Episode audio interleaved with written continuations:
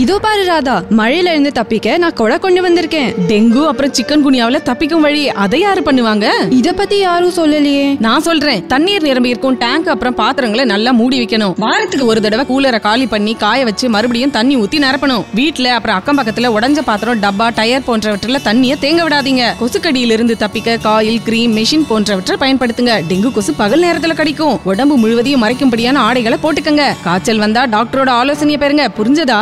ஆமா புரிஞ்சுச்சு. இப்போ நான் மத்தவங்களுக்கும் சொல்வேன். சில சுலபமான வழிகளை கடைப்பிடிங்க. டெங்கு சிக்கன் குனியாவை விரட்டி அடிங்க இந்திய அரசின் சுகாதார மற்றும் குடும்ப நல அமைச்சகம் பொது நலன் கருதி வெளியிடுவது.